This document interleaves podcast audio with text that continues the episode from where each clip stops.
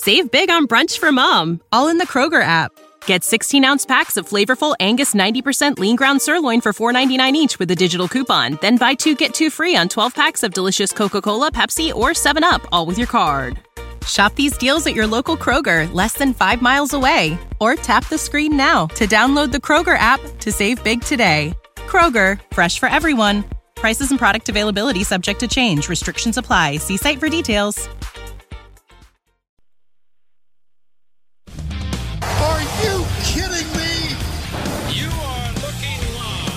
Winning cures everything. Now for your hosts, Gary and Chris.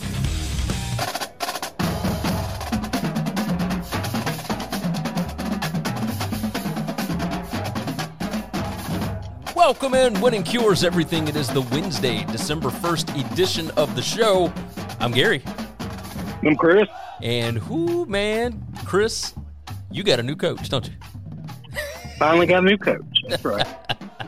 Not too shabby. We will discuss that here momentarily. Let me go on and get the rundown out of the way. Make sure I actually say it at the beginning of the podcast tonight. WinningCuresEverything.com is the website. You can find everything you need to know about us over there, uh, including how to subscribe on the podcast, how to subscribe on YouTube. We are just a few subscribers away from hitting our goal that we were hoping to hit by the Super Bowl 5,000 subscribers. We wanted to hit by the Super Bowl, and we're going to hit it right here at the end of college football season. So, not too shabby. Not too shabby. We've been building this up for a little while, but we're rocking and rolling on there. Obviously, the podcast took off first, but the YouTube was not far behind. So we are uh, we are rolling on that. Uh, along with that, go over to BetUS. They are America's premier sports book, online sports book anyway. Go to betus.com. You can sign up there. There is a link in the description.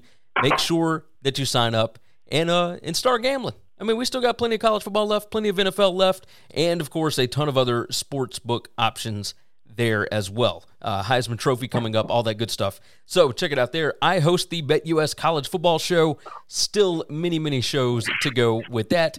Chris hosts the Bookmaker Review College Football Show. Uh, there is a link in the description for that one as well. So go ahead and check both of those out.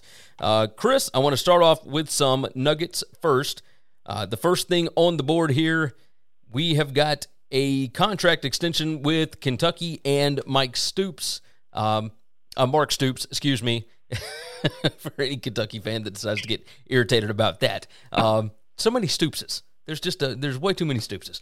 Um, no news on the money, but I would imagine that he is being well compensated, well taken care of after another nine win season, uh, and maybe maybe a ten win season. Uh, but the details on this is a again what he already had before a guaranteed one year extension for any season of seven to nine wins and a guaranteed two year extension for any season of 10 or more wins. Uh, it's in the process of being finalized, at which point Kentucky will release the financial terms. Uh, Stoops is only 54 years old. He's 58 and 53 in nine seasons, and they are headed to their sixth consecutive bowl game. What he's done in Lexington is nothing short of impressive. You, uh, you got a thought on this one? Yeah, I uh, it shocked me actually that he signed it. It says to me that he is not getting looks at any of these other jobs available. And so if you're not going to get a bigger job, then at a place where he's hit his ceiling and he's done unbelievably well, and uh, and I think he's got him rocking and rolling. I don't think that's a knock uh, to say that. Um, it, you know, go ahead and get locked up, get as much money as you can. Coaches are about to get paid, and these contracts are about to look stupid.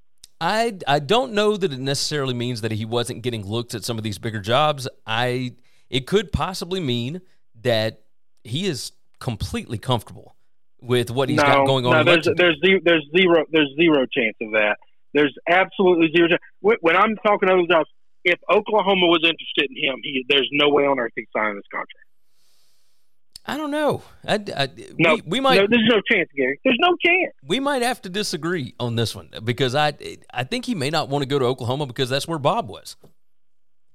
I mean, why go in your brother's shadow? Like that's that's horrible. No, but that's not a shadow thing. No one cares about shadows. All these guys care about is winning. I- Okay, and you have right. to move heaven and earth to try to win nine, ten games with you know building what you've built when Oklahoma has the resources and the facilities and the recruiting trail and the local talent to be able to do that much, much easier. Uh, you are you are definitely not wrong on that. Uh, the next one that I wanted to hit on, uh, Urban Meyer says that he is not interested in any college football opening. He is not interested in returning to the game of college football. He wants to keep building uh, the Jaguars. So he says that he will not be the next Notre Dame head coach. Uh, do you buy any of this? Oh yeah, I do not think this is. So this is the one job in the country where I, I do not think he is uh, being asked to this. This is this is one of those scenarios where I'm not taking Cindy Crawford to the prom. I just want to let everybody know. Well, guess what? Shane Askin. Okay, I don't think I think media people like that because long ago he was thought of as a Notre Dame guy and a Notre Dame dream guy.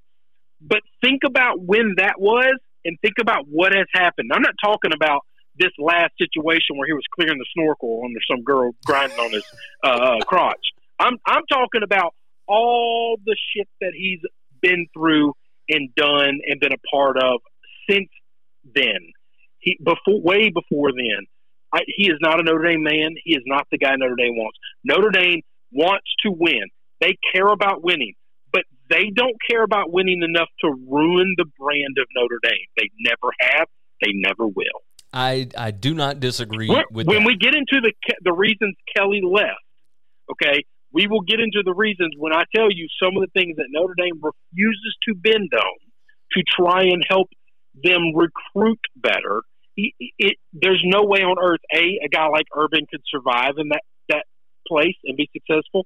But also, there's no way a place with that type of rules would ever accept a guy like Urban today. I tend to agree. I tend to agree. Now, uh, speaking of, you know, good guys, we'll, we'll hit on that one. Jim Harbaugh is donating his bonus money uh, from his, you know, from this season at Michigan, which, for those that don't remember, they basically cut his salary in half and made his contract much more incentive laden. And this year, of course, uh, you win the Big Ten, you get to the college football playoff, you possibly win a national title, you win any kind of coach of the year awards, anything like that. And we're talking about an extra $3 million that he could earn on top of his $4 million base pay. And he is donating it all back to Michigan to uh, for them to distribute among the people that uh, had to be furloughed, people that had to be let go, all that good stuff in the middle of the COVID 19 pandemic during the 2020 season. Uh, I thought it was really cool. Like, it, you don't see this kind of stuff all that often.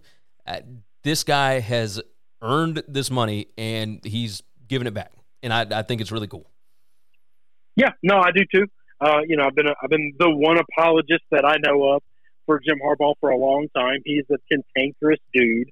He is a difficult guy to, to, to get along with and to be around for long periods of time. But he, you know, those he's in the tank with, he loves.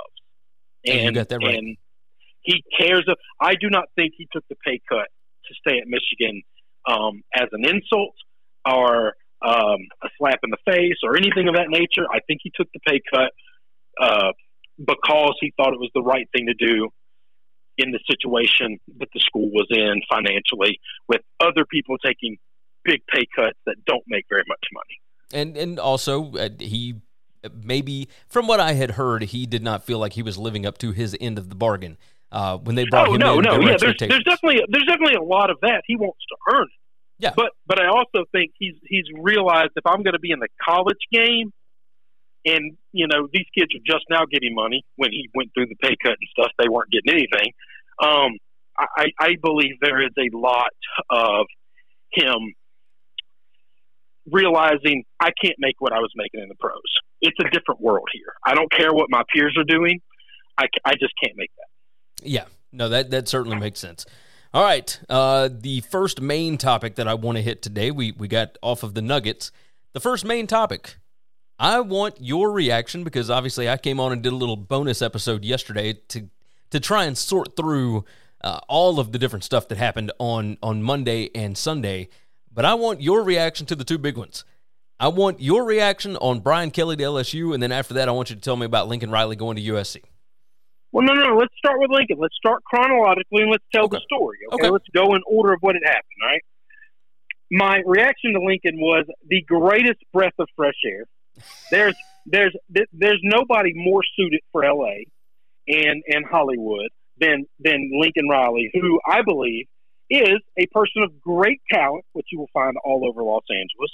But he's also about an inch deep in depth of a human being. Okay, so this is what I think of him as an individual, and I am thrilled that he is not my coach. And I also think he's the perfect fit for LA and, and, and USC. And I think he will do what he did at US uh, at Oklahoma. He'll do the same thing at USC. I think he will win lots of games. He will get them back to competing for and winning. Um, maybe not as dominant as he was in the Big 12, but competing for more regular than USC has been, winning more often than they have, obviously, in the last 10 years, and get back to getting to the playoffs. Now, I believe wholeheartedly that there is nothing he can do at USC any different than Oklahoma to win in the playoffs. I until I just have to see it to be proven wrong. The man has never had a team that played defense at all. The only time his defense has ever looked good is when his opponents were completely inept at offense. That's it. That's the list. Uh, So- we, we did see Oklahoma State uh, do better on offense against them than Oklahoma State has maybe played all season. Right? Uh, it stands the the Kansas game, um, but Oklahoma State had all kind of things drawn up for them, and Oklahoma couldn't stop them. And I mean, it's exactly what we what we expected. So, yeah, I so, don't think so you're I, wrong. I actually I like that hire for them. I love that he ran away from the, the, the SEC. The reason his name was coming up for jobs and people just assumed the LSU job was because there were very much rumblings that he was not happy about Oklahoma going to the SEC. This is a man who knows he's playing the game. And, and, and okay, you could say, oh, he's smart. Why pick the fight with the biggest bully in the room? Well, you're you're con- you're comparing that to people in a classroom and picking a fight with somebody where you don't have to pick a fight with anybody. You could just go throughout your life. If you're going to compete in athletics, if you're going to compete in football, this isn't picking fights with the biggest bully in the room. This is at some point in time you have to beat those guys.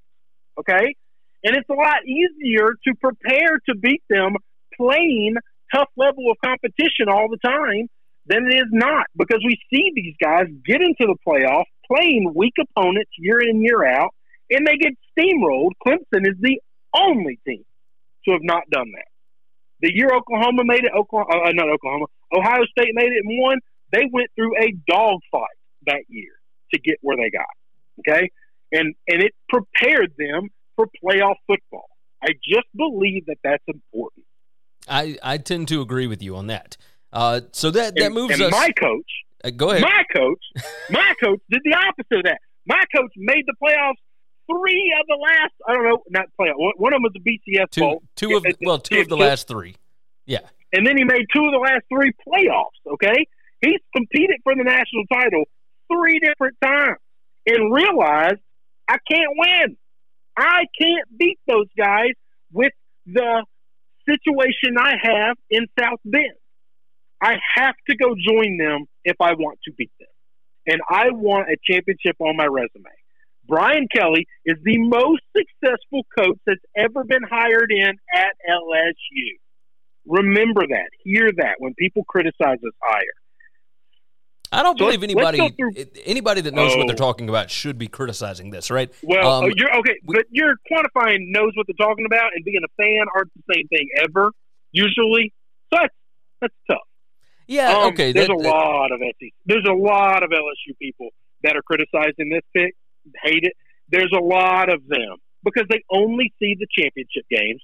Here's what's weird: those same people wanted Lincoln Riley, who got blowed out in the playoffs, but they don't want Brian Kelly because he got blowed out in the playoffs. The difference is, is Lincoln is recruiting the exact same guys LSU and Ohio State, and Oklahoma, uh, Alabama, and Clemson have, and Notre Dame doesn't have a soul that was really being recruited by any of those guys. And 80% of the players on Notre Dame's team none of the kids on those other four or five colleges could get into Notre Dame. All right, that's the difference. Yes, yes. Uh, If So, you look at what uh, LSU has done in the past, uh, you a lot of people talk about wanting like that cultural fit, and I've even mentioned it on our show multiple You times. You use that word all the Yes. time, and it drives me insane. But but this is one of those instances where the program is bigger than just a cultural fit, right? A cultural fit can get you so far.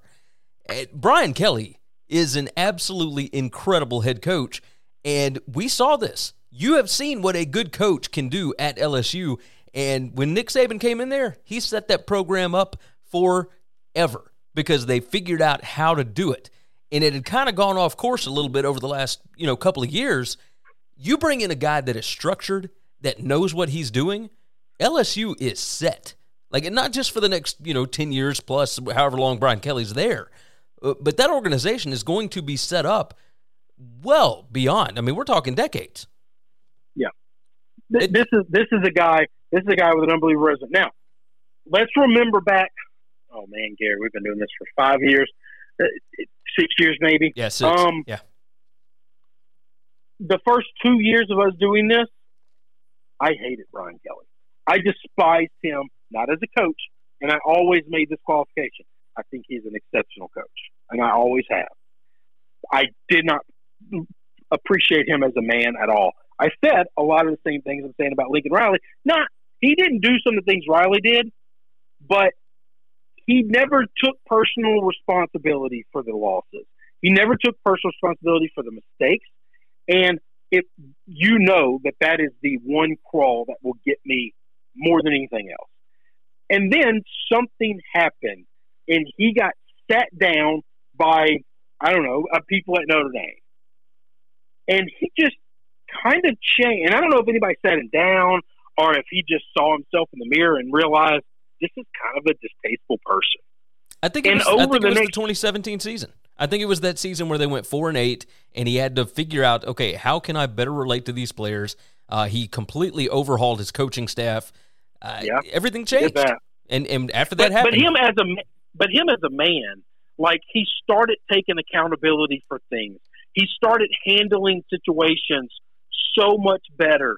And and I and I never ever ever assuming he was going to be my coach. Over the last at least two years and really three years, I've I've come on this show every week and I have been a Notre Dame fan. I have defended him to the end because I appreciate I appreciate people who have evolved. I appreciate people being fuck ups in their lives in the past and changing because I've been that. And I like to think that I have changed for the better. I like to think that I am a better man today than I was 10 years ago. A- And, and I just think that's a real important thing. Not enough people do it. And I think I watched Brian Kelly do it. And I don't say this because he's my coach today, because you know I've been saying this for two or three years. And if you go back five years ago, please don't. The, the audio quality, the things that we sounded like were awful. You don't need to. Take me at my word. I hated him. I crushed him every week on this show. I crushed him as a person. yeah. I mean, you did. So I love the hire. You cannot you cannot imagine it. He does he he checks all the boxes for me. A, I think he, first off, he's the third winningest coach in college football right now. The other two guys have a decade of coaching on him. Okay, that's Nick Saban and uh, Mack Brown. All right, he's sixty. Those guys are seventy. He's they've got a, a decade. They've got ten years of coaching ahead of him. They're the only ones out in front of him. That's it. Nobody else is close. Now you you are not wrong about that. Uh, I'm excited about it. I'm excited to see what he can do in Baton Rouge. I'm curious about the coaching staff, uh, whether or not he's going to be able to bring Marcus Freeman. Uh, who knows? Yeah, that's that's where I'm getting. That's where I'm getting greedy. I want Freeman. Um, I will tell you, people who who criticize the fit for recruiting purposes wise, they need to realize this: the last two years, he's come into Louisiana and he's taken four stars out of the state and got them into Notre Dame. yeah. okay. No, he's got this some. is not. Notre this is not has, a guy that does not. He vetted this job, so his name was thrown out there as, as, as he was on the short list of people that got called day one.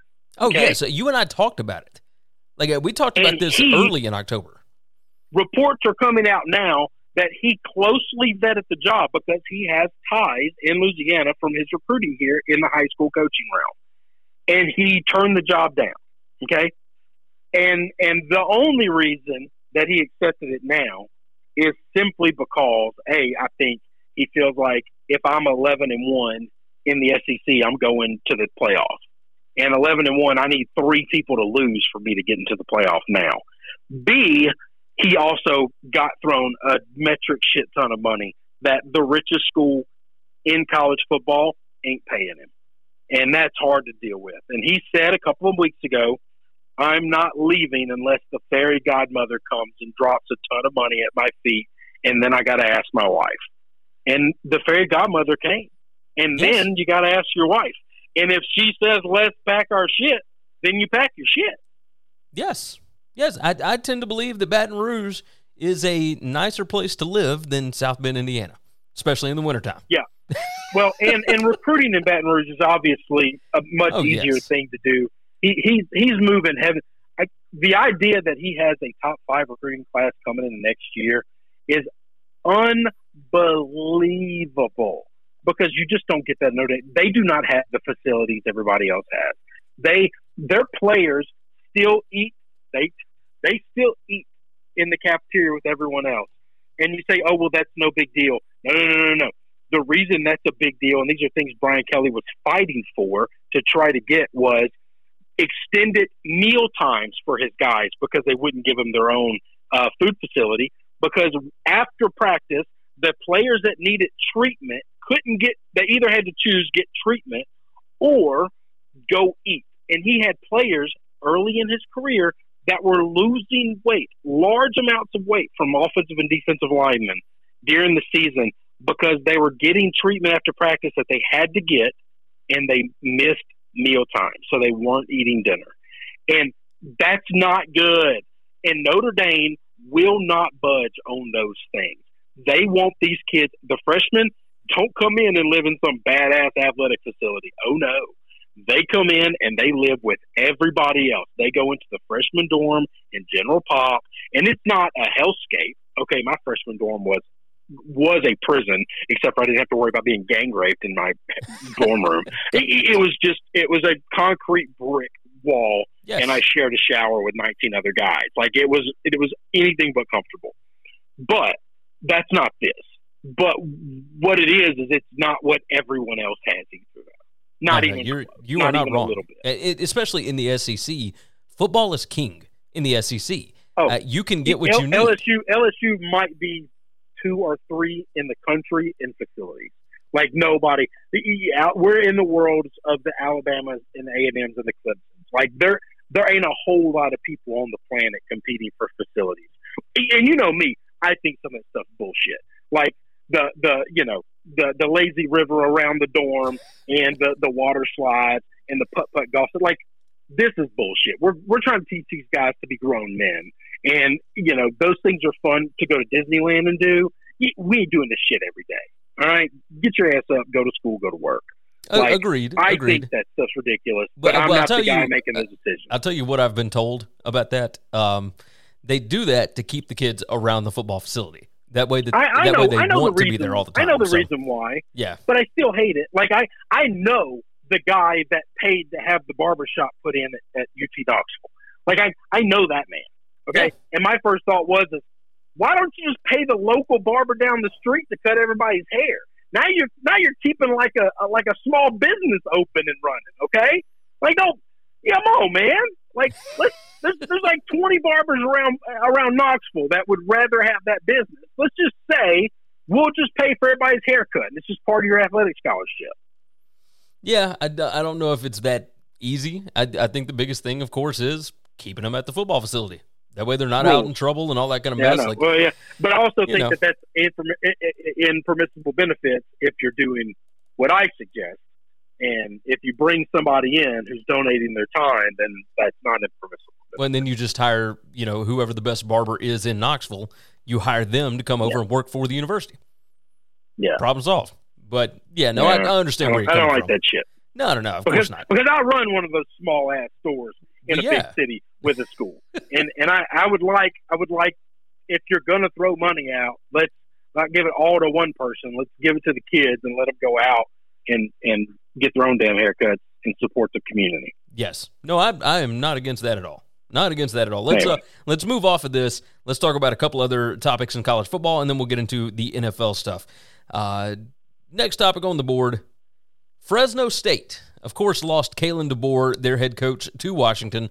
That was not a huge surprise because DeBoer, of course, has been successful at Fresno State. He was successful as Indiana's offensive coordinator. He was successful as the OC at Fresno under Jeff Tedford. And now they're talking about possibly bringing Jeff Tedford back to be the head coach again. Tedford resigned uh, a couple of years ago because of health issues. Now, those health issues have been resolved uh, for the most part, from what I understand. Tedford let it be known a few weeks ago that he was ready to get back into coaching, and he had put his name out there uh, just to you know get some feelers to see exactly if anybody might be interested in bringing him back. This won't be an immediate thing because of the laws in the state of California. He is still technically an employee of Fresno State. He's like some kind of a consultant, advisor, whatever role uh, with the football program. But with DeBoer going to Washington, he can step right back in. So they'll they'll have to post the job and then he'll interview for it, you know, quote unquote.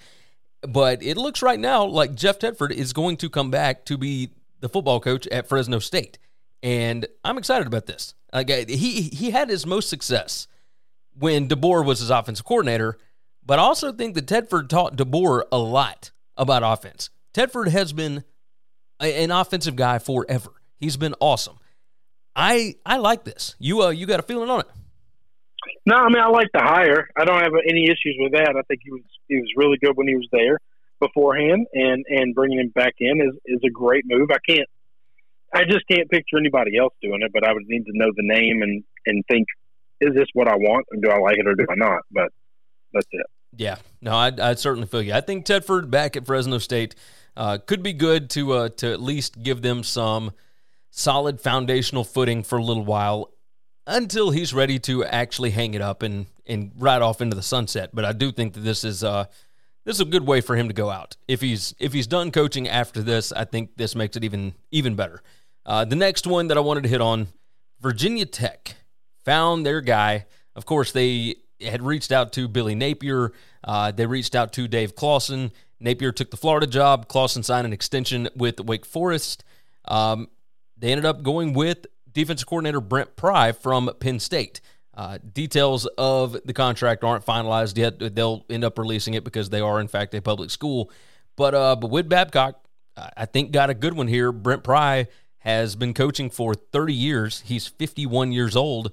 Uh, he's been with James Franklin for uh, forever since since the Vanderbilt days, and he's he's had a really great defense for a long time. And I think it makes sense that Virginia Tech, who after after going with Frank Beamer for so long and being known as a defensive football team, they went back to uh, try and be an offensive football team with Justin Fuente. When that did not work out, now they're going back to the defensive uh, side of the ball, and I I totally can get down with that. They're uh, they're doing a uh, introductory news conference, press conference, whatever you want to call it, at 9 a.m. Eastern on Thursday. But uh, but they've already announced this. Like uh, Brent Pry is going to be the guy, and you know, I mean, you you look at all of his defenses at Penn State. Uh, they've been awesome. I mean, he's had uh, top 25 units in total defense in eight of the past 12 seasons. Four at Penn State, three at Vanderbilt, one at Georgia Southern. Um, this is, I mean, they're seventh in scoring defense this season, allowing only 16.8 per game. That was the strength of their team, was their defense. I I kind of like this for Virginia Tech. You get a guy that, you know, it doesn't have a lot of buzz. He's not flashy, whatever, but he knows one side of the ball. And you think because he's been around for 30 years doing this, this is somebody that can build a program, and and I like it. Um, I'll, I'll wait and see. Uh, not that I dislike it, I just don't. You know, I'm not going to make a judgment off of off of his hire yet. Oh so. yeah, I mean, it's, none of these. We don't know that any of these are actually going to be successful. I think we feel good about Brian Kelly, uh, and I think we feel good about Lincoln Riley. But at the end of the day, uh, there's been quote unquote home runs before that just did not pan out. Uh, I'm not going to say this is a home run, but I like the direction they went. I, I think this is Yeah. uh, I think this is good. I think he, he is somebody that looks like he will fit in Blacksburg. Again, I'm going to drive you crazy, cultural fit, whatever. But you know, uh, I, I could I could totally see him fitting in Blacksburg. So um, that'll move us off of college football for the day. Now we got some NFL to discuss. Every week, I ask Chris four questions to recap the week that was in the NFL. And of course, Chris was out last week. He was doing the Disney thing, but we did still have NFL games. So let's go through this. Let's see I what happened. watched a lot of NFL football, I was home all day Sunday. Figured you probably were. Uh, let's talk about the best games of the weekend. Uh, the first one to me was uh, was Raiders Cowboys on Thanksgiving, 36-33 in overtime. Uh, the Cowboys did not look great. Uh, they turned it on later and and found a way to stay in that ball game. But um, but I thought that was a, a fun game. Did you have any on Sunday that you felt were uh, were really good games? well, yeah, both of mine were on Sunday. So let me, let me, I'm going to tell you about the Cowboys game for a minute, okay? All right. Cowboys game pissed me the hell off because I'm sitting at a lounge in Disney, and I don't know the name of this place. All right, throw out the place because they made a damn good drink. Um, trying to watch games and hanging out. We're relaxing. We're resting. It's Thanksgiving Day, and uh, they got the Cowboys game on. No problem. I thought it was pretty boring, to be honest. Eh, whatever. It was close at the end. It was close late, but it wasn't close during the game. Like the Raiders get out to a big lead, and then it's just kind of Cowboys trying to keep up. Um, so I guess the close of it was fine. But then they go into overtime, and I'm thinking these sons of bitches just get this thing over with because they got one TV, and I just want to watch the Egg Bowl. That's all. I just I just want to flip it to the college game, and this game is a dud, and they wouldn't turn it on for me. So that pissed me off. So it's not this game. Let me tell you what game it is. Let me tell you what game it is. I I got two. I got two I really liked. I really liked the Chargers Vikings game up until about four minutes left in the game, where the two most explosive players on each team both get hurt, and then the game just kind of crawled to an end in an embarrassing fashion. But up until then, the 49ers Vikings, did I say Chargers Vikings? I meant 49ers Vikings. Um, up until then, you're talking about an unbelievable football game. I thought was the most fun game, and then I, I think the Bucks Colts game. eh, that first quarter was pretty rough to watch, pretty slow start. By the second half, this game got kicked in the gear, and that was a really fun football game. That's actually the second one that I had written down. Bucks thirty-eight to thirty-one over the Colts. Um, you know, touchdown Leonard Fournette, twenty-eight yard run with uh, with what like twenty seconds left in the game, something like that. Uh, Definitely awesome. I mean, Tom Brady turned it on in the second half. It was definitely boring to start with, but uh, but that was the one that I had my eyes on. And then uh, the Monday night game was boring for the most part, but exciting ending, of course. Uh, Russell Wilson. I, I mean, that was just. It's so painful to watch. Of course, Russ doesn't look What, right. what had- happened? What happened to Russell? I I don't know. I mean, I know that he's he's still injured. Like he's still dealing with an Oh, injury. he's not injured. He hurt his little finger. Okay, like he's not injured. This, this guy's not playing with like a blowed out shoulder and like you know busted up ankles. Okay, this is bullshit. He's perfectly healthy. He's got a boo boo on his finger, and he sucks. I mean, he sucks. This guy used to run for a bunch of yards, and now he don't run at all. Well, your legs aren't hurt. Yeah, yeah. You you're not wrong about that. I think he's gotten fat and lazy by not playing for a couple of weeks, and now he just blows at football. It, it it was it was painful to watch. I will say that it was This is- incredibly that's painful. All, that's awful football. They're really close to the team that lost it for the week for me. They're not, but Um, they're really, really close for who lost the week. I, I I did have them written down as one of my options on that. Well, let, let's move into uh, well next question. Most surprising result of the weekend. Uh, I'm going to tell you one of mine. Giants 13, Eagles 7. I thought the Eagles had kind of turned this thing around, and what happened? I mean, good gracious. Uh, now, this is this was a this. Is, go ahead. I'm sorry. No, no, no. I, I just, I, I, I kept looking to see like, you know, what's what was the injury? What was, you know, I know that uh, Jalen Hurts is is got like an ankle injury or whatever, but like, I I thought they had turned this thing around a little bit and they had some explosive players and all this, but like, I I have no Hey, idea I'm what gonna happened. tell you this: Jalen Jalen better start grabbing something because because he looked terrible at the beginning of this game. Now here's what's weird: towards the end of the game, he goes on a couple of drives, and then Jalen Reagor gets hit in the face with the football four times in the end zone, drops all of. yeah. I mean, what? Like, like Hurts has played the worst game he's played maybe since coming into the NFL, and then still because the Giants are terrible and the Eagles' defense is pretty good, you're in this thing and you see a touchdown and walk it off, and you lead the drive twice. You lead the drive down twice, and you can't get it because you're hitting guys in the face with the football, and they just can't they can't catch them. Yeah, it, it's pretty. It was pretty annoying. Do you think? Do you think this is the city of Philadelphia sold their soul to win a Super Bowl with Nick Foles when they had an opportunity, and this is the price? Like, no, no, no. You get nothing forever. You said all you needed was one. You got your one. Now go back to the abyss. It's like, well, you're always going to be in the abyss. But I mean, this team is like four and seven. It's not like they were a great I team can't anyway. explain. I can't explain some of these drops. Jalen oh. Reagor was a really good receiver coming out. And think about the receivers that went behind him. Oh, wow. right now, somebody needs to be looking at old Howie and, and, and with one eye on the bridge and one eye on him, thinking, mm, "You think he can swim?" So so here here was my problem with that initially was Jalen Reagor is is absolutely a speed demon, right? He's a fast guy, but one of his problems in college, we talked about this on that NFL draft night, it, he drops the ball. Like we talked about that. And they just assumed that they could they could coach that out of him. That oh, he'll just he'll get better. We've uh, got the small sample size, but we know we can fly. And But the- I understand those drops to be like when you're throwing those deep balls, man. Some of those over the shoulder catches are tough. Oh, like when yeah. you're running in stride to get the. These were not that. These were slants across the end zone where his chest, his numbers are squared to the quarterback. You're Yes. literally just playing catch at this point. And all you have to do is catch one of them. Then multiple were dropped.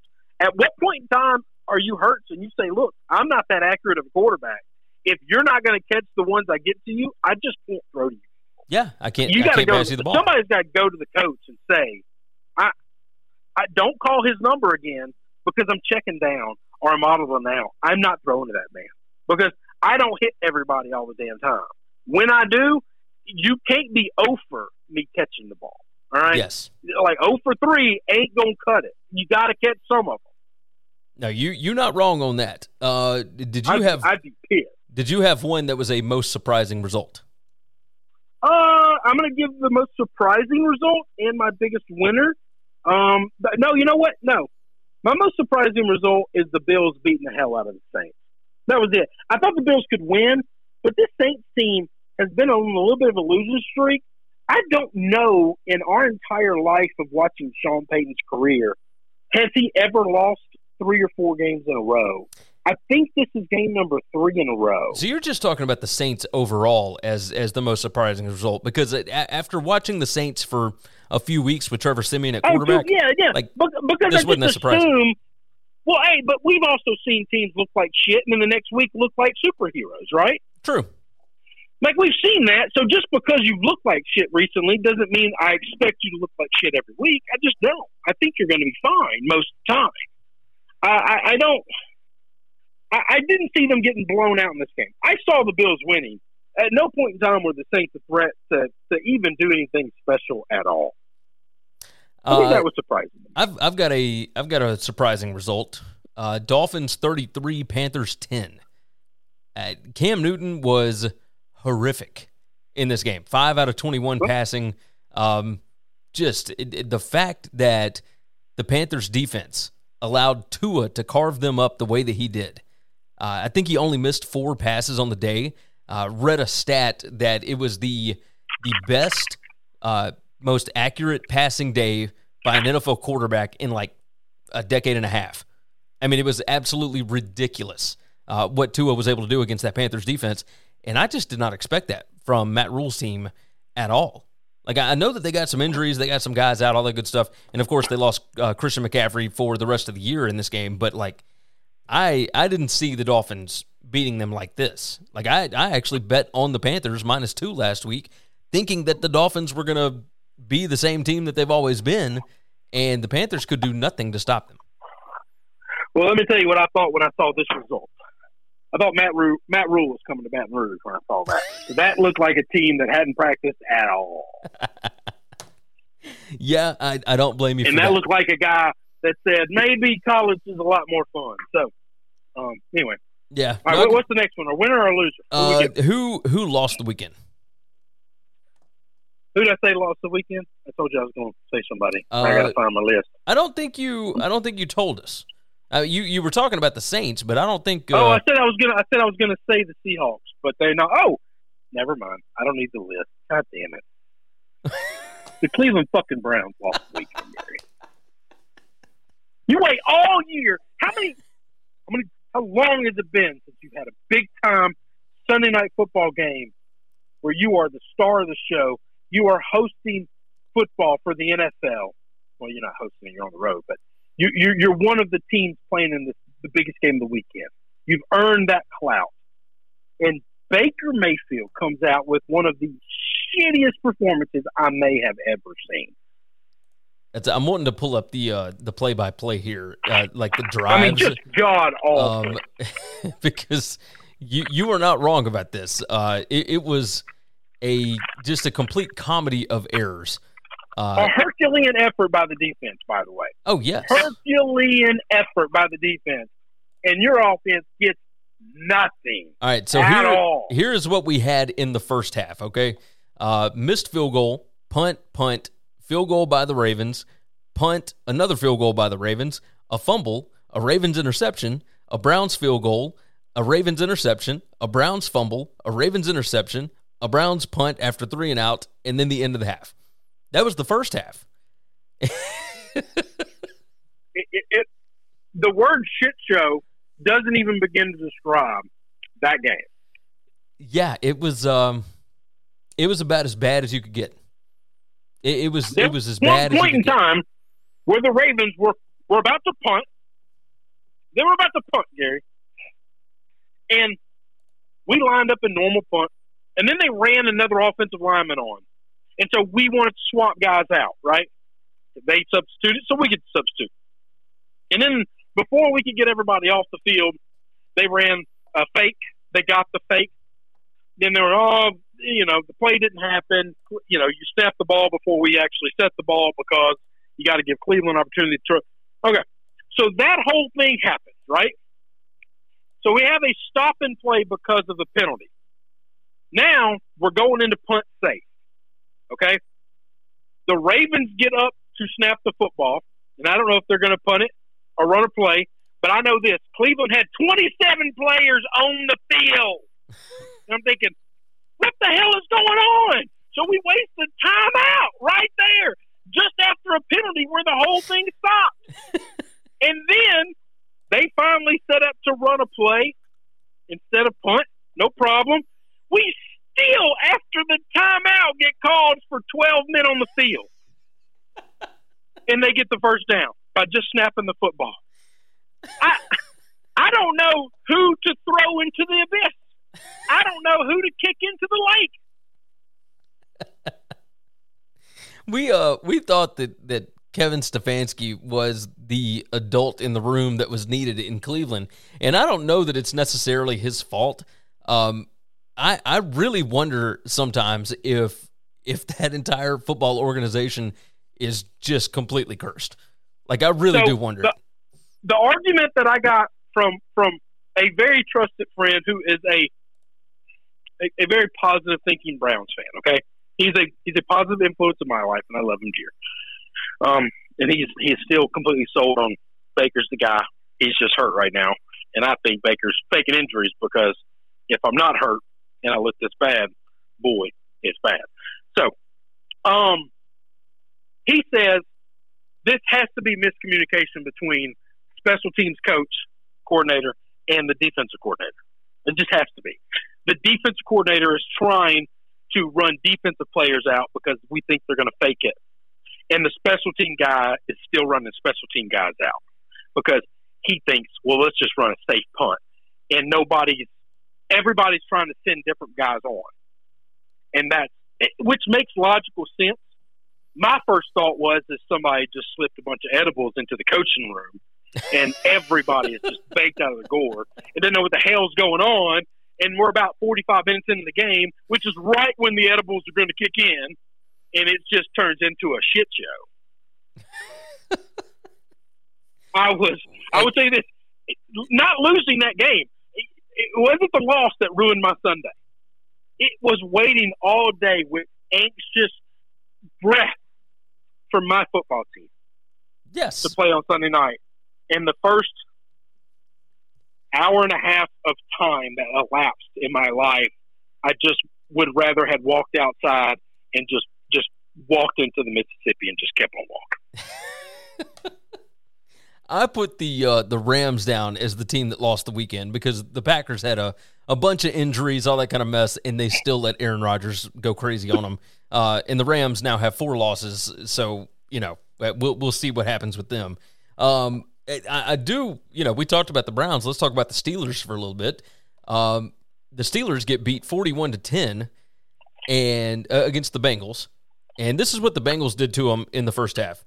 Uh, Bengals started out the uh, the ball game with a 10 play, 75 yard touchdown drive.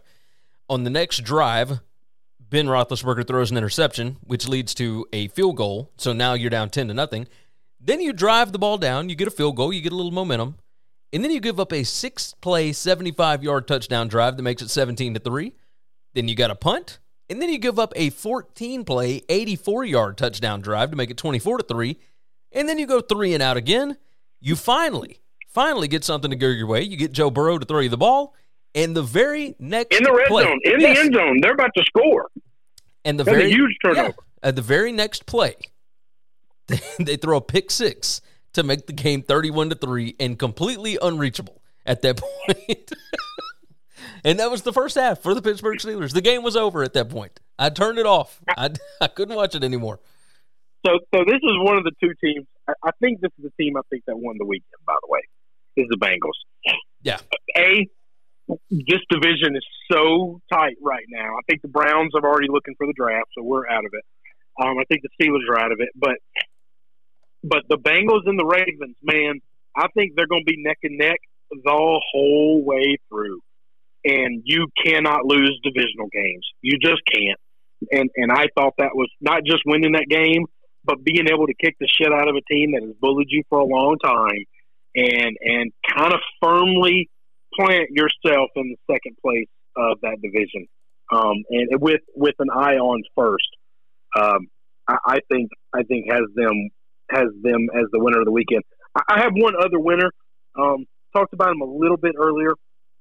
I don't know when or, or what was the reason now, but the 49ers also they have they were completely out of the playoff race in that division three weeks back, and now they they've won three games in a row, and they are right there with everyone else. Yeah, yeah. I, I'm I'm 100 percent with you. I'm 100 percent with you. Um, let's see. Patriots uh, beat up on the Titans. Um, what was the? I, I had my scores pulled up. I don't even know what the score was. Uh, Uh, 32, uh, 32 13, 35 30, 13, something like 36, 15, 35, 16. It's not, whatever it was. It was a beating. Yeah, It- it's, it's something of that nature, and I think the Titans scored real late one of those scores, so, Um, so it wasn't even that close. the Patriots at this point in the season have the best point differential in the NFL. They are plus 146 on the season and sitting at 8 and 4, won 7 straight. Or sorry, 6 straight. Uh they're awesome. This team is awesome. Uh Mac Jones combined with that defense and that running attack, it, it didn't matter that Rhamondre Stevenson is out with an injury. Uh, you got you got running backs for days, and you've actually got guys that can catch the football, and you got a guy that can actually get it to them. And they don't have to hit explosive plays all the time. They just have to be somewhat efficient on offense, and then the defense will do the rest. And you saw it in this game. The Patriots, to me, were who won the weekend. Uh, they are, I mean, they're they're great right now. They're half a game back of the Ravens. Uh, Ravens are eight and three, and the Patriots are eight and four right now. Um, right behind them is the Buffalo Bills at seven and four, and of course we've got the Bills and Patriots on Monday night that we're going to talk about here in just a second. You know how to book flights and hotels. All you're missing is a tool to plan the travel experiences you'll have once you arrive. That's why you need Viator. Book guided tours, excursions, and more in one place. There are over 300,000 travel experiences to choose from, so you can find something for everyone. And Viator offers free cancellation and 24 7 customer support for worry free travel. Download the Viator app now and use code Viator10 for 10% off your first booking in the app. Find travel experiences for you. Do more with Viator. When you need mealtime inspiration, it's worth shopping Kroger, where you'll find over 30,000 mouthwatering choices that excite your inner foodie. And no matter what tasty choice you make, you'll enjoy our everyday low prices, plus extra ways to save, like digital coupons worth over $600 each week. You can also save up to $1 off per gallon at the pump with fuel points. More savings and more inspiring flavors make shopping Kroger worth it every time. Kroger, fresh for everyone. Fuel restrictions apply. Um, you ready to jump into uh, the big games of the week? Yep, let's go. Let's go ahead and do this. We'll uh, we'll kind of fly through this stuff. Thursday night football. Uh, well, here, hold on. Let's do this. Um, last week I went four and five. Chris did not have picks last week, uh, but it moves our overall record to I'm 54 and 48 on the season. Chris is 38 55. Um, Thursday night. Cowboys at the Saints. The odds, of course, brought to you by BetUS, where the game begins. Go sign up over at betus.com. There is a link in the description for it. The Saints are a four and a half point home dog on Thursday night, total of 47 and a half. The Cowboys four and one against the spread, their last five on the road. The Saints are eight and one against the spread, their last nine at home against Dallas, which of course spans a long time because these two do not play all the time. Uh, but the Saints typically have a lot of success against the Cowboys, whether they've got you know their starting quarterback or not. Uh, the Saints look awful right now. There is no possible way that I will go with the Saints in this. I think the Cowboys are pissed off about the way that they played on Thanksgiving. Uh, when I look at just overall numbers, uh, the Cowboys are the significantly better team at every spot on the field. I, I am I am going to roll Cowboys minus four and a half here uh, because I think that they are going to be able to handle this. Man, I think I'm going to also. I don't like it. And this is just a Sean Payton thing. Like I said earlier, I, at some point in time, Sean Payton's going to win a game. He's not losing five in a row. Well, he's lost four in a row. Okay. So I, I think the Saints are going to find a way to win this thing, which means I should take them. I have no idea how they're going to do this. If Alvin doesn't play, um, I, I'm going to roll with the Cowboys. I, I, everything in my brain says this is this is foolish, but I'll, I can't I can't in good conscience take the thing. I, I feel the exact same way. I feel the exact same way.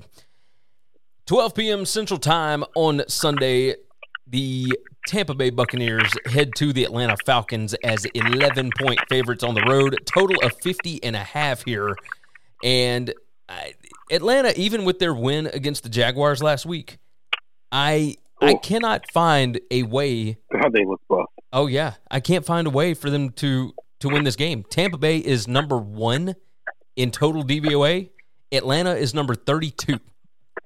Uh, this Atlanta defense is bad. This Atlanta offense is bad, and Tampa Bay is great at both. Uh, I I think Tampa Bay should be favored by like two touchdowns here. Now I know that people always talk about ah, you see a double-digit favorite in the NFL, you probably need to bet against it. But I, I just don't see it. I'm I'm going to roll Bucks here minus eleven. I, I, think they got that that Colts game off their back. I think they're going to be fine this week. Uh, I yeah, I'm definitely rolling with the Bucks on this one. So uh, I'm going to do the same thing, but tell you why it scares me. It's not the oh double digits in the NFL. It's the I really do believe that the Bucks might be in um, just win, move on mode for the rest of the season until the playoffs get here. The problem is, is I don't foresee a way this Falcons team is going to stand up and play defense and stop them. They could. The Tom Brady in this offense can look like crap for three and a half quarters, and in two or three drives of half a quarter, score three touchdowns, and just boom, boom, boom, and then it's over. It just all gets quicksands on you and I don't know what to do with that. The uh, the Falcons, by the way, uh, one and four at home this year, four and two on the road. Uh, somehow this team is five and six, and yet they're the least efficient team in all of the NFL. Like it makes zero sense to me. Uh, Uh, all right, so I don't, and I don't know the number exactly. Road teams have been have been covering like maniacs. Oh, yeah. year. oh not yeah, just covering, covering and winning. If you look at the lines now, Vegas is giving nobody anything for home field anymore. oh it used true. to be a blanket three points. I don't think you're getting a single point anymore for home field. No, I, I agree with you 100%. The uh, the Falcons wins this year, by the way, they've got five of them. They are over the Giants, the Jets, the Dolphins, the Saints, and the Jags. That's their wins. So- and when they play against good football teams, they lost 43 to 3 to the Cowboys. They lost 25 to nothing to the Patriots. They uh, they got beat 34 to 30 by Washington. They lost to the Bucks earlier in the season already 48 to 25. Uh, and they lost in that first week to the Eagles 32 to 6. Uh, I just I, I don't I don't see how the Falcons do it. Uh, but we'll see. We will see. All right, so we are both rolling Bucks minus 11 on that one. Let's move into another 12 p.m. Central Time game. The Cardinals headed to the Bears. The Bears are nine point underdogs at home. Looks like Justin Fields is going to be back for the Bears this week, even though he's got fractured ribs. Looks like he's uh, he's going to be good to go. He's been practicing all that good stuff. Uh, Arizona five and zero straight up and against the spread. Their last five on the road.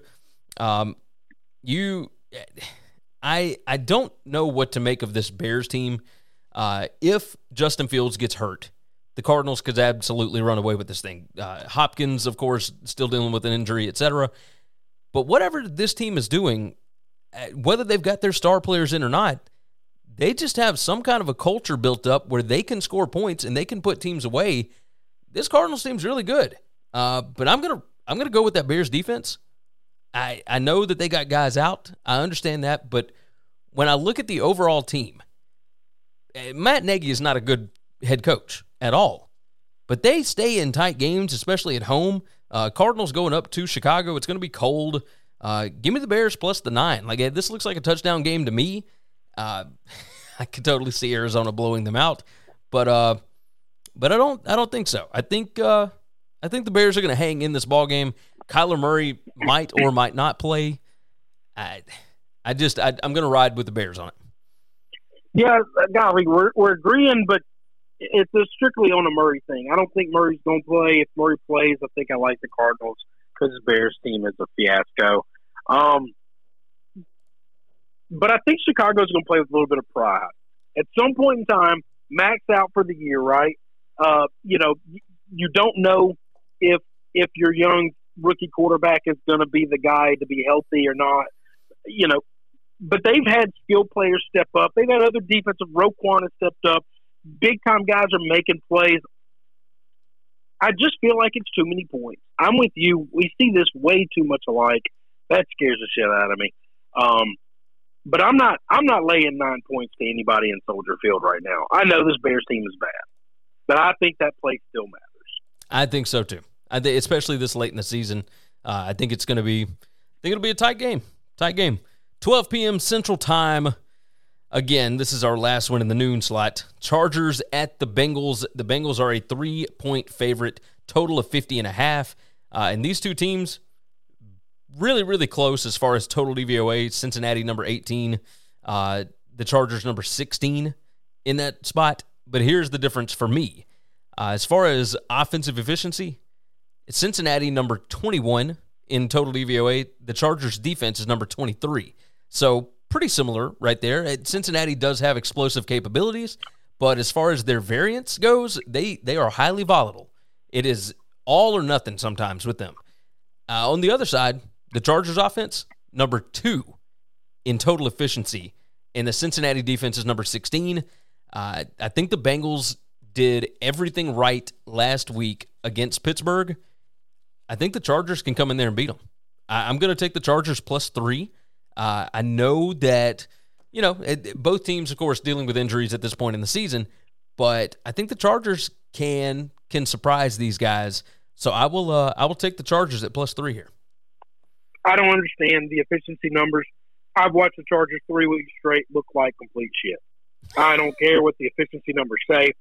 They don't look good. Herbert has been one of the most inconsistent quarterbacks in the in the league. I think this defense for the Bengals is much improved, and I think Joe Burrow and the boys on offense are going to find ways to bet big plays, put up points, and win this game. I think they cover. Yeah, okay. Okay. I can uh I can see that. So we finally got a difference of opinion on this. So you're rolling Bengals, I've got the Chargers. We'll move on from there. 325 p.m. Central Time.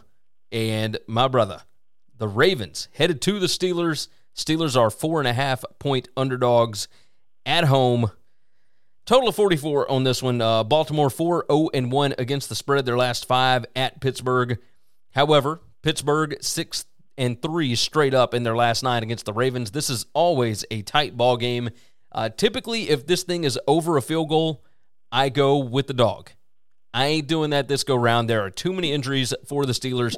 You look at the numbers on it, and and no, there's not a giant discrepancy between the two, but I just eh, T.J. Watt, of course, now eh, on the the COVID nineteen list, etc. I I just don't see how Pittsburgh gets this thing back rolling right now, uh, especially not against this Ravens team that is at the top of the division, at the top of the conference at this point.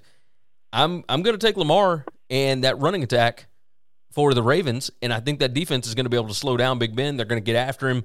Uh, the offensive line is still weak for the Steelers, and you don't want that going up against a Ravens team that really knows how uh, how to get a pass rush going. So I will uh I will take the Ravens minus four and a half. Yeah, I, am going Ravens too. I don't think you have to be special at all to uh, to make this Steelers offense look terrible. And this Ravens defense Sunday night took that thing up a notch. Um, they they caused a lot of those problems with the Browns. The Browns kind of made themselves look stupid a lot, but but the Ravens kind of made some of that stuff happen. Uh, this was one of the best running teams in the country, and the Ravens just completely shut that down. Uh, I think they're going to shut down Najee. You shut down Najee, you stop this offense because Ben is basically just a standing telephone pole. He can't move. he can barely throw. Every throw is going to be six yards in front of him on a quick slant. It might be accurate. It might not.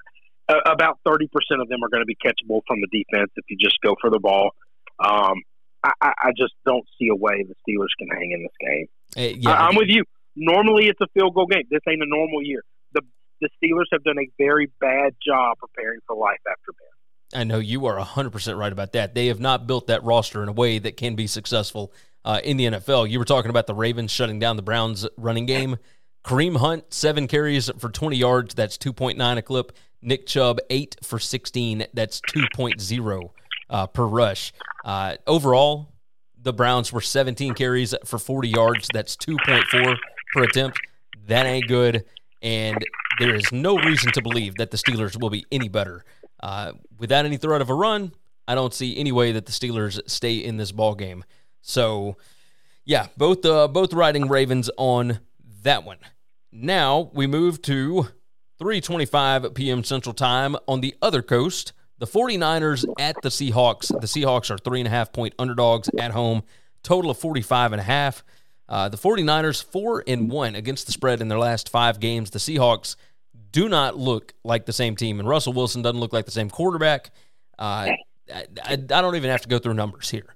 Like I, the numbers would tell you that this line should actually be uh, around two, but with no real home field advantage anywhere in the NFL, uh, the 49ers are playing significantly better. There is no reason to bet on the Seahawks at this point in the season. There's just not. So I, I will ride with the 49ers as a, a road favorite um, and expect Jimmy G to continue doing what he's been doing. He looks like a significantly improved quarterback.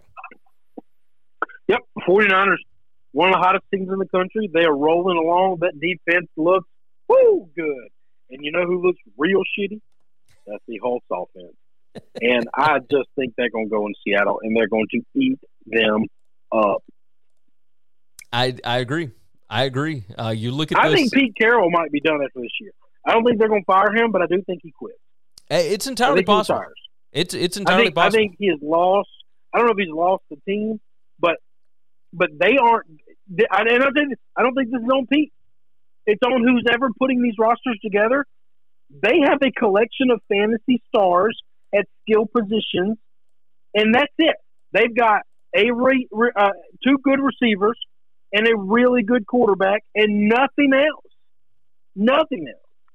I mean, they got Jamal Adams on uh, on defense, but I mean, One defensive player is worthless here. You know that. You know that. I know it's it's putrid. Uh, the 49ers rushing attack should be able to have a field day against that Seattle defensive line. Um, Yeah. I just I, I don't see any way that that Seattle Uh, now I game. do I do say this. I want I want I'd feel a lot now no matter what I'm taking the 49ers. I'd, I'd feel a whole lot better if Deebo plays. Well, of course, of course, but I, I still think that you know Elijah Mitchell, that bunch. I, I still think oh they yeah, got enough no, guys. No, no, they've been amazing. Yeah, I think I think they're going to be just fine. Uh, that'll move us to the Sunday night football game, and the Broncos heading to the Chiefs. Um, Chiefs are a ten point favorite here, total of forty seven. Kansas City five and zero straight up their last five against the Broncos. They have been playing significantly better. They were the worst team on defense in the NFL for the majority of the first half of the season, and over the last few weeks, they have actually moved up to number 26 in total DVOA on defense. So even though those numbers were insanely bad early, uh, they're not so bad anymore. Now, at the same time, I think the Broncos have got some guys back healthy. Uh, the Broncos look uh, significantly improved on offense as of late. I think 10 points might be a little bit too much here. So I'm I'm going to ride with the Broncos plus the 10. Uh, it's a divisional game. I, I think the Broncos can stay within this number even on the road on Sunday night. Uh, I, I still I, I'm not over the point of not trusting Kansas City in big spots. So I I will take the Broncos at plus 10 here. Well, I'm I'm still in the world of not trusting Kansas City in big spots. So I've I've made a lot of money off betting against them this year, and you know they've gotten me a couple of times, but uh, but not enough for me to get off this horse. So I think that Denver defense looks great, man. I thought after they lost Von, they were going to go backwards, brother. That I, he might have been an anchor holding them back. They look young and fast, and they are getting after people. And that secondary, if you make a mistake throwing the football, they are going to take it. Yo, Pat Surtain has been uh, just ridiculous lately. Uh, two interceptions last week, one return for a touchdown. Uh, Yes, sir. yes, yes, I'm with you 100%. 100%. Monday Night Football, the Patriots head to the Buffalo Bills, and the Bills are a three point favorite at home, total of 44. Uh, the Patriots have covered five straight games. They look fantastic. Uh, these are the two biggest point differential teams in the NFL. When they beat teams, they beat the absolute piss out of them. Uh, 146 or plus 146 for the Patriots, plus 144 for the Bills, and the Bills have one less game. So, so that'll tell you a little bit about this. Uh, when you when you look at the overall matchup here, uh, I I just think that the Patriots are on a roll, uh, the likes of which we haven't seen from them in quite some time. This is the number two total DVOA team against the number three. Uh, that's the Patriots number two and the uh, the Bills number three. Um, I I trust at this New England offense against this defense. I trust this New England defense against the Bills offense. I think that we're going to see a Patriots outright win. The Patriots are going to take back over what they lost last season when the Bills were able to finally win that division after so long. Uh, this is, it seems like a personal game uh, to me. From everything that I've read coming out of Foxborough, it looks like the Patriots have been pointing at this one for a little bit. Uh, even though they've, of course, you know, they- take it a game at a time, but this one is pretty important. I think the Patriots are going to win the game outright, so I will certainly take the three. I'm with you. I do think my my only my only fear here is streaks, right? Like all good things come to an end. At some point in time, you're not going to win them all. You're going to have a bad game because that's what we've seen in the NFL. No one is great. Everybody's different levels of good or bad. Patriots are definitely on that top tier of good side right now. but they're they're not above coming out and looking bad in the game. Um, which is the only thing that scares me is, is at some point in time we're going to see them have a bad game. Um, I'm going to take the points. If I get a head start and they don't play a bad game, I know I'm going to win the bet because I believe they're going to win the game. So, so we're both riding Patriots. So we only disagree on the Chargers and Oh. the Bengals. Uh, I can see it. Uh, You you and I I tend to can't see believe Go I can't believe the numbers have the Chargers being that good in efficiency. Have you watched them play the last I don't know four weeks of football? Yeah, I've, I've like watched two the Chargers. out of three of those like, weeks, they look awful. How does that work? How does the math work with that? You you got like, me. You got me. I, it's this? Herbert Herbert was one of he literally like set a record for like least um I don't know like like worst quarterback QBR or whatever it was you know like a three week span or something like how, are that how does that equate to the most efficient offense in football? Uh, let's see. Hold on. I'm pulling up Herbert right now. He's actually number uh number nine overall this season in quarterback efficiency. I don't understand how. I don't get I don't get that. Uh, he's able to draw a lot of defensive pass interferences. Uh, I know that much. Um, That helps with efficiency. he throws an incredibly catchable ball. Uh, he's got 24 touchdowns on the season. Yeah, I know he does. Uh, that's, that's why he's got so many interceptions. yeah, yeah. Let's see. He's got 10 The real catchable football. he's he's got 10 picks but uh, but Tom Brady's got eight. Patrick Mahomes has eleven. No, no, no, uh, no, no, no, no, no, no, no. Uh, nah, see, see, some, I've had some people try to talk some of that Tom Brady intercept some bullshit on me earlier too. Let me tell you something. Go back and look. Go back and watch Herbert's pick. Watch Pat Mahomes' pick, and then go look at all of Tom's picks. He has thrown about three interceptions that were interceptions. All of the rest were balls that hit defensive player, uh, offensive players in the hands. They got tipped up, and then they got picked off. I, I, when I say almost all of them, I mean almost all of them. Okay, not well. That happens to everybody sometimes. No, no, no. It's it's almost all of them. If you take the tipped balls and just make them all incompletions, I, I'm, I'm I'm telling you, he, he is he is running away MVP. It ain't close. Um, I will I will tell you this. Uh, Justin Herbert is number one in the NFL in QBR this season. Yes. How does that happen? I don't understand it. I don't get it. I don't get it. I don't get it. Here's uh He- here's the he- rest of them. Okay, I let me. love the guy, and I love the kid. I want him to be good. Let's, let's not let's not make bones about this. It's not a guy I hate. I don't get it. I don't know how the numbers add up because I watched them play four weeks straight. The one game they won, he didn't look great. Yeah, The three games they lost, he looked god awful. Uh, Matt Stafford is number two. Aaron Rodgers is number three. Tom Brady is four. Kyler Murray is five, and then uh, Josh Allen is six. And then uh, Jimmy G is number seven. So, yeah, They I got mean, it- one win against a, a team that I think in Philadelphia is not a good football team at all. agreed. And they got like three losses out of that last four game stretch. I, I don't, and he's. I think he's looked bad in those games. yeah, but but while we may think that he looks bad, the numbers uh, apparently add up to be pretty good.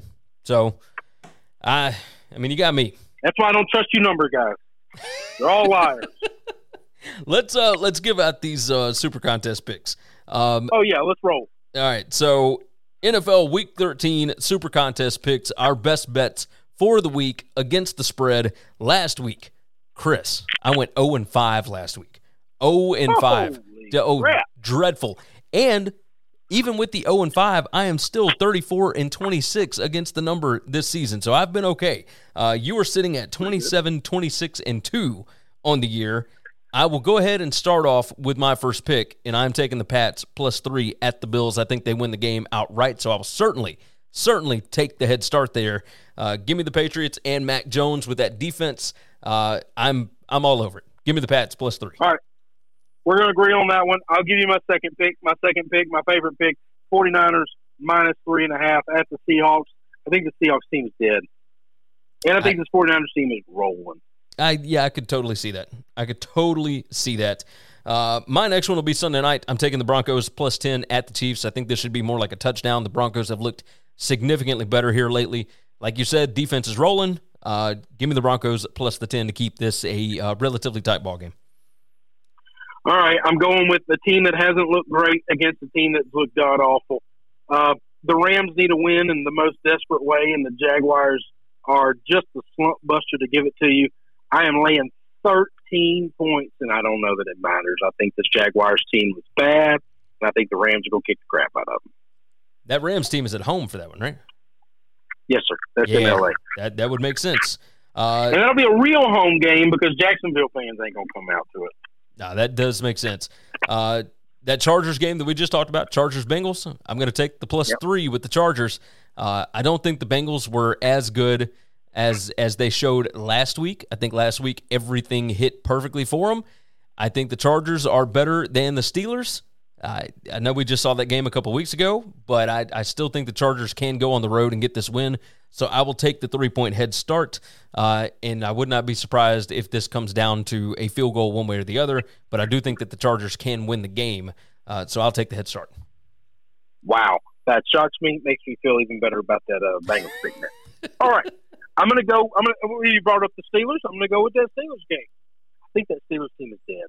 I really do.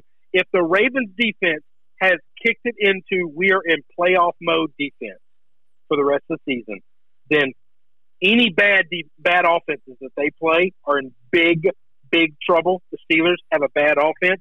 I think they're in big trouble. Uh, especially without T.J. Watt on the field. Like that's he he's yeah, a game changer on defense. Yeah. So yeah, most certainly. Uh, all right, so Ravens minus four and a half. I will roll with Tom Brady and the Bucks minus 11 at the Falcons. Uh, the Falcons, for whatever reason, cannot win at home. We talked about this just a little bit ago in our previews. Uh, I think the Bucks are finally rounding into shape. I, they got it rolling in the second half again last week. Uh, but in a dome, I think Tom Brady does what he does, and they will score points galore on this really, really bad Falcons defense. So give me the Bucks minus 11. Hope you're right on that one. I'm to give my last one. It is a little bit out of left field here. I think the Houston Texans plus 10 is way too many points for this Colts team. I, I don't. I think the Colts team are better than I originally gave them credit for this year, but they're still not great. And this Texans team plays feisty. I'm not saying they're going to win the game, but they haven't been getting blown out by anybody. Now you you're not wrong about that, especially when Tyrod came back. Uh, this team fights. Okay, you got a bunch of a bunch of no names that I don't think really that fight. coach is very good, but man, they play hard for him. Yes, they play they real hard for him. Yes, they do. And, These and are, I, I'm not laying double digits to him with any team, much less a team that is absolutely capable of turning the ball over three or four times in one game. Uh, you certainly got that right. Uh, last game for me, I think the Giants' win over the Eagles last week was uh, a little bit fluky, and the Dolphins seem to have rounded a corner here lately. Uh, they have they've been winning some ball games. They've been looking better since Tua came back from injury. They're getting some other guys healthy again. The offensive line looks better. Uh, I will take the Dolphins to cover three at home against the New York Giants. Uh, you get the Giants out of the cold, bring them down into the heat a little bit in December, and uh, and I think the Dolphins can cover the three points. Um, Good boy. Yeah, so let's uh let's do our little recap here. Uh, I'm gonna ride Patriots plus three, Broncos plus ten, Chargers plus three, Bucks minus eleven, and the Dolphins minus three. Chris, you are riding Patriots plus three, 49ers minus three and a half. Uh, the Rams minus 13, Ravens minus four and a half, and the Texans to cover plus 10 against the Colts. All that sound right? Yes, sir. Perfect. All right, it's been a long show. Let me go ahead and let you out of here, and I will round this thing up. See you, buddy. All right, later, buddy. All right. That is going to be the end of Winning Cures Everything for the Wednesday edition of the show. We appreciate you hanging out for so long. I know it's been an hour and 20 minutes almost, whatever it is. Uh, let me go ahead and tell you go to winningcureseverything.com. Make sure that you're subscribed to the channel if you have not already. We are trying to hit that goal. We're very, very close. So hopefully you will knock it out for us.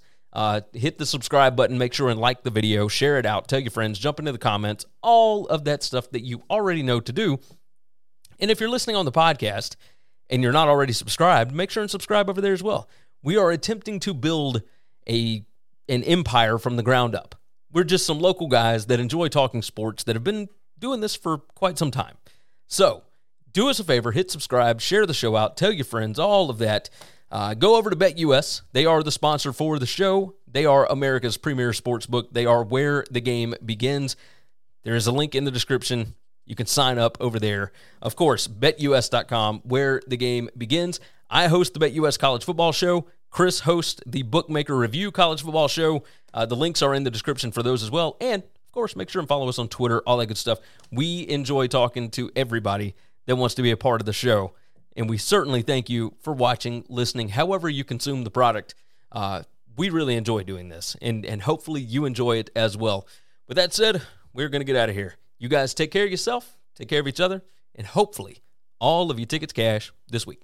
Thanks for checking out Winning Cures Everything. If you want to keep up with us, hit subscribe on YouTube or your favorite podcast app. Visit the website at winningcureseverything.com, or you can like us on Facebook or follow us at Winning Cures, at Gary WCE, or at Chris B. Giannini on Twitter. Share out the show, leave a nice review, and make sure to comment and tweet at us. For the ones who work hard to ensure their crew can always go the extra mile, and the ones who get in early so everyone can go home on time, there's Grainger offering professional grade supplies backed by product experts so you can quickly and easily find what you need.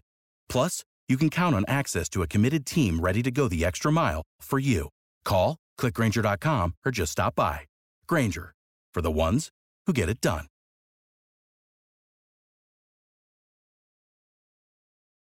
When you need mealtime inspiration, it's worth shopping Kroger, where you'll find over 30,000 mouth-watering choices that excite your inner foodie. And no matter what tasty choice you make, you'll enjoy our everyday low prices, plus extra ways to save, like digital coupons worth over $600 each week. You can also save up to $1 off per gallon at the pump with fuel points. More savings and more inspiring flavors make shopping Kroger worth it every time.